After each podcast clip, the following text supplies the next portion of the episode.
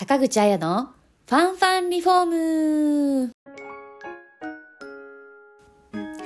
こんにちは、坂口彩です。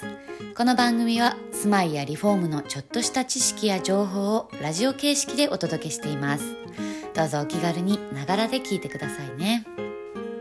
おととい、無事に私が出演した舞台が終わりまして、ご来場くださった皆様、本当にありがとうございました。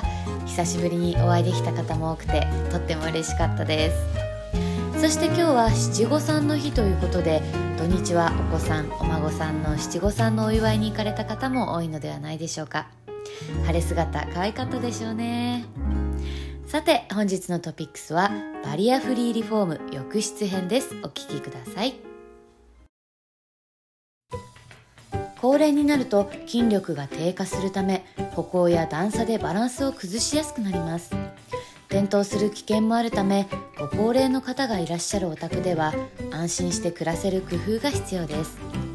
本日は浴室のバリアフリーリフォームをご紹介しますね。浴室入り口。浴室への出入りの際につまずかないように段差をなくしてフラットに。お風呂用の車椅子も入りやすいです。洗い場の手すり。お風呂の床は滑りやすいです。手すりにつかまりながら伝え歩きすると、浴室内を安全に移動できます。浴槽脇の手すり。浴槽に入るとき、出るときにバランスを崩して転倒しないようにします。浴槽側の壁の手すり。浴槽の中で座るとき、立ち上がるときの動きをサポートしてくれます。トランスファーボード。浴槽脇に設置する座れる台で、立ったまま浴槽をまたぐのが辛い方も一旦腰掛けてゆっくりと浴槽に入れます。バスリフト。浴槽での立ち座りや出入りをサポートしてくれます。電動でシートが昇降するので、入浴介助の負担を軽減します。洗面器置き台。使いやすい高さに設置すると、無理のない姿勢で洗面器が使えます。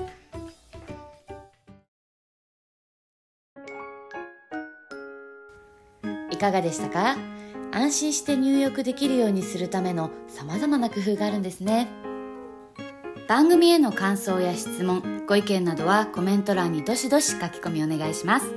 リフォームのご相談は ゼロイチニーゼロ イチゴーゼロ ナナナナゼロ参考ソフラン宮原支店までお気軽にご連絡ください。